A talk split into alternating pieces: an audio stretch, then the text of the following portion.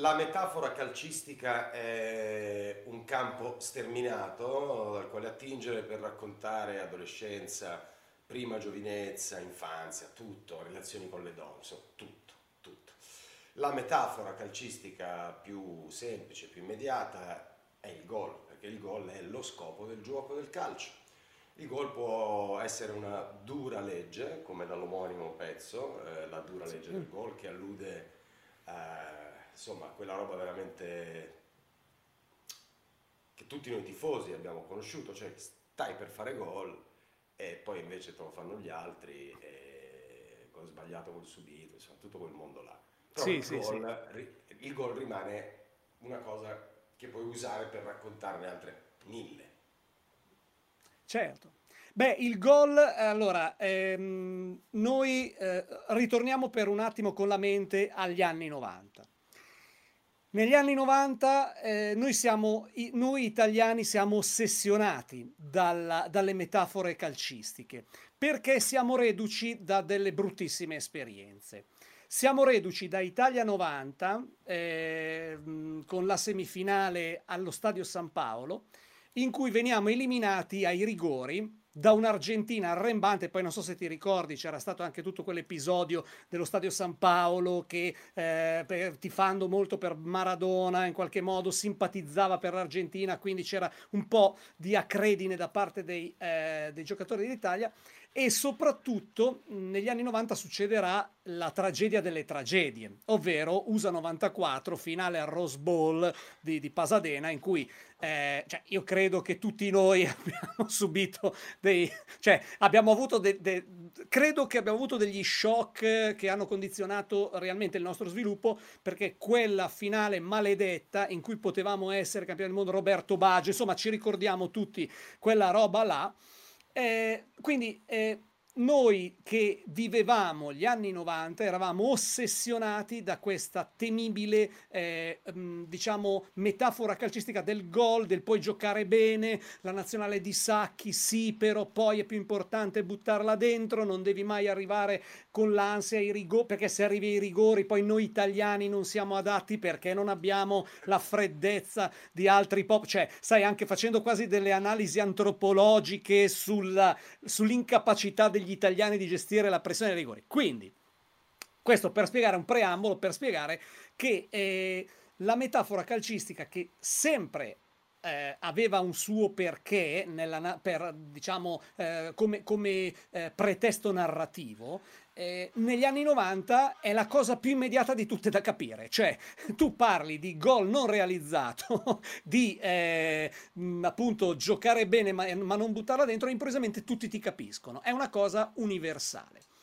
E, e dietro a questa, ehm, eh, a questa metafora eh, sta poi tutto il senso della vita, no? Cioè è, il, ehm, è, è, la, è, la, logica della grande Olanda di, di, di Cruyff, l'Olanda del 74 e 78, la squadra più bella di tutti i tempi, ma che poi non, non, vinse sostanzialmente nulla, no? Cioè contro eh, anche una Germania potentissima, magari brutta da vedere, ma che poi aveva sempre quella concretezza che eh, serviva. E sai, quel rapporto tra ehm, bellezza e eh, estetica del, del, del, gioco contro eh, concretezza e buttarla dentro nel rapporto specialmente nel rapporto tra uomo, tra uomo e donna, insomma, prende una, una, certa, diventa abbastanza rilevante, perché lì la racconti la cosa, no? Cioè, la, vuoi fare come l'Olanda del 74? Benissimo, esci, fai il fenomeno, racconti cose meravigliose,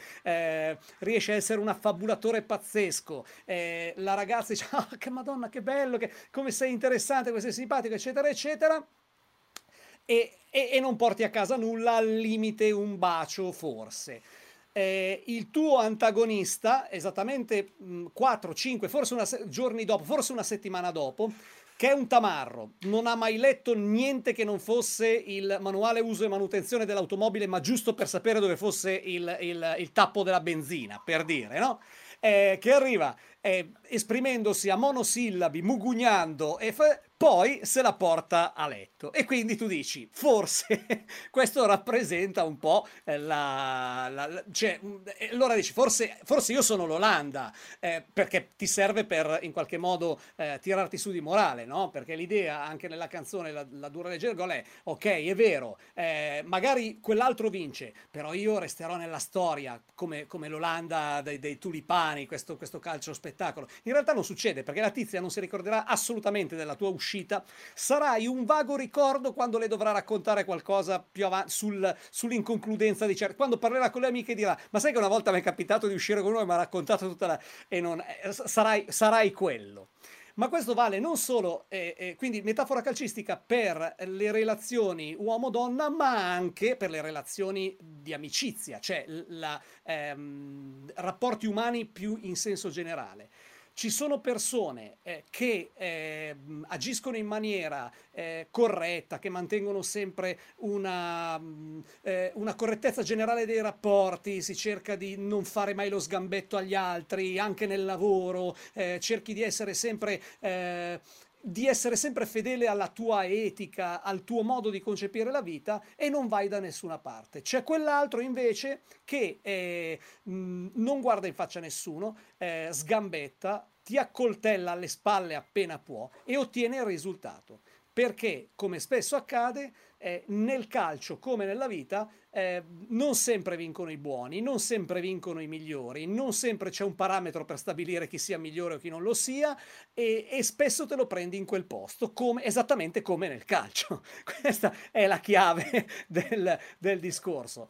E quindi eh, raccontare eh, queste vicende di vita, di, di, di, relazioni interpersonali, utilizzando una metafora semplice come quella del calcio, perché il calcio è così, no? È, è il gol. Il gol, eh, tu dici, lo realizza il, il goleador, lo realizza la punta, lo realizza il bomber o è frutto di un lavoro di squadra? O siamo tutti noi che contribuiamo a mandare in porta il, eh, il, il il campione, eh, un po' come nella vita da mediano di Ligabue, no? C'è eh, qualcuno che deve fare un duro lavoro di centrocampo e magari non avere mai eh, il, l'onore della ribalta e poi invece scopri che è stato più fondamentale di tanti altri che erano più visibili ma fondamentalmente più inconcludenti. Chi lo sa? Ecco, col calcio racconti tutto e il gol come diciamo finalizzazione. Quindi il gol è ho portato a casa il risultato o non l'ho portato a casa. Se io continuo ancora a pensare che sia meglio aver giocato bene e aver fatto impazzire le, le, curve e le tribune piuttosto che aver vinto magari per un misero 1-0 con un po' di cinismo e, e tanto vecchio catenà. Cioè, insomma, mi piace quella roba lì.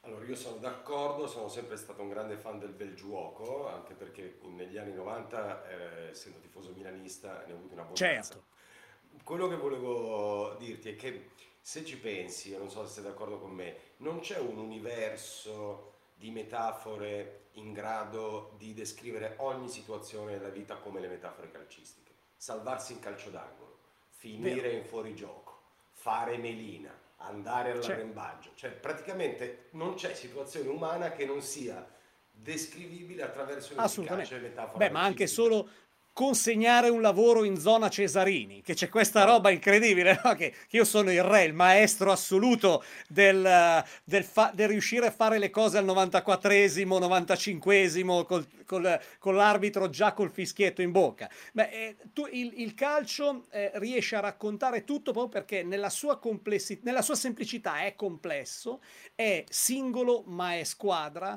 è è tante cose messe insieme e credo che il suo fascino nas- nasca proprio lì. Ehm, è una cosa che per esempio nel basket non riesci a raccontare, forse perché sono, ci sono meno persone coinvolte, è, meno, eh, è corale sì, ma ehm, c'è anche molto più spazio per l'individualità, ci può essere quello che quasi vince da solo. Nel calcio no, alla fine è tutto molto molto più complesso. Sì, assolutamente. Tant'è che come come hanno detto in tanti, io sottoscrivo, è la vita essere metafora del calcio, non il calcio. È, ver- è verissimo. Io credo che la vita sia stata eh, sia nata dopo su immagine della partita di calcio. No? E c'era a questo proposito un uh, mio amico, il barista del bar dove andavamo noi, che era poi insomma eh, cugino dei proprietari, e eh, con un lapsus freudiano. Eh, beh, diceva, cioè una volta ci disse, perché lui era fidanzato, insomma, poi a un certo punto, ma come andà? Ma no, sai, non è andata tanto bene, sai, comunque io sono fatto così, sono uno, sono uno spirito libero, e poi dai, parliamoci chiaro, non puoi stare con una donna 90 minuti su 90. E questo secondo me è stato meraviglioso, cioè lui, per lui, è chiaro che si, era confuso, però per lui le 24 ore sono 90 minuti su 90. E, e, e l'ho, trovato, l'ho trovato strepitoso, tra l'altro amico milanista in bar di Juventini, frequentato da interisti come me. Era tutto un po' complicato, però appunto non puoi stare eh, con una donna 90 minuti su 90, non puoi dedicarti a, a, a qualsiasi cosa 90, 90 minuti su 90. Assolutamente, poi c'è il grande sollievo, almeno per me, la differenza sta nel fatto che alla fine la vita purtroppo non ha regole, nonostante sia fatta immagine del calcio, mentre il calcio sì. inizia, finisce, sai chi vince, sai chi perde. Io in un campo da calcio mi sento sempre molto rilassato. Sento, Assolutamente. Sento, sento che so quello che sta per succedere, so quello che devo fare. Che poi io ci riesca è un altro paio di maniche, però so quello che devo fare, nella vita un po' meno. Esatto, nel calcio le regole sono chiare, spesso non si rispettano, spesso vengono interpretate in maniera eh, un po', che ne so, eh, personalizzata da, da, da chi è, dall'arbitro, però in realtà le regole sono piuttosto chiare e, e, e, e hai il, diciamo, il conforto della, della, limitazione esatta degli spazi, dei compiti, delle cose da fare e, e, e, sai come potrebbe andare. Anche se il calcio è appeso al caso, sostanzialmente, è un caso comunque organizzato, è un caso che, che, eh, che emerge e che si manifesta comunque dagli, da degli eventi visibili e, per, e percettibili. Purtroppo la vita no. La vita non è stata costruita bene quanto il calcio. No, è bellissimo, no? spazio delimitato, il rettangolo è quello, tempo 90 minuti, regole, certo. la palla deve entrare di qua, di là, alla fine conti quante palle sono entrate, vinci, pareggi o perdi. Quando esatto. Tipa, quasi sempre speri in un pareggio, allora dici vabbè pareggio dai, pareggio. Sì, il Però pareggio... Non lo sa, hai pareggiato, hai già perso, hai vinto. Esatto, eh, perché tu, cioè, non sei, tu sei convinto di aver fatto 1-0, per esempio, no? Cioè dici, io stasera ho fatto un figurone. Eh, secondo me... 1-0 e non te l'ha ancora detto. Hai perso non te l'ha ancora detto? Te lo dice domani. Sì. Te lo dice domani, le sue amiche però lo sanno già che tu hai perso, cioè loro sono le uniche a sapere il risultato reale della partita, ma l'hanno saputo, fai conto, cioè l'hai portata a casa alle due di notte, alle due e un quarto le amiche già lo sapevano. E tu no, invece, tu eri convinto di avere vinto. È incredibile. E con questo possiamo concludere sfatando un grande luogo comune. In realtà il risultato della partita lo sanno solo le amiche della tua ragazza. Cioè, Assolutamente. Assolutamente. La morale della favola è questa. La morale è esattamente questa. Nonostante internet, nonostante la civiltà dell'informazione, lo sanno solo loro.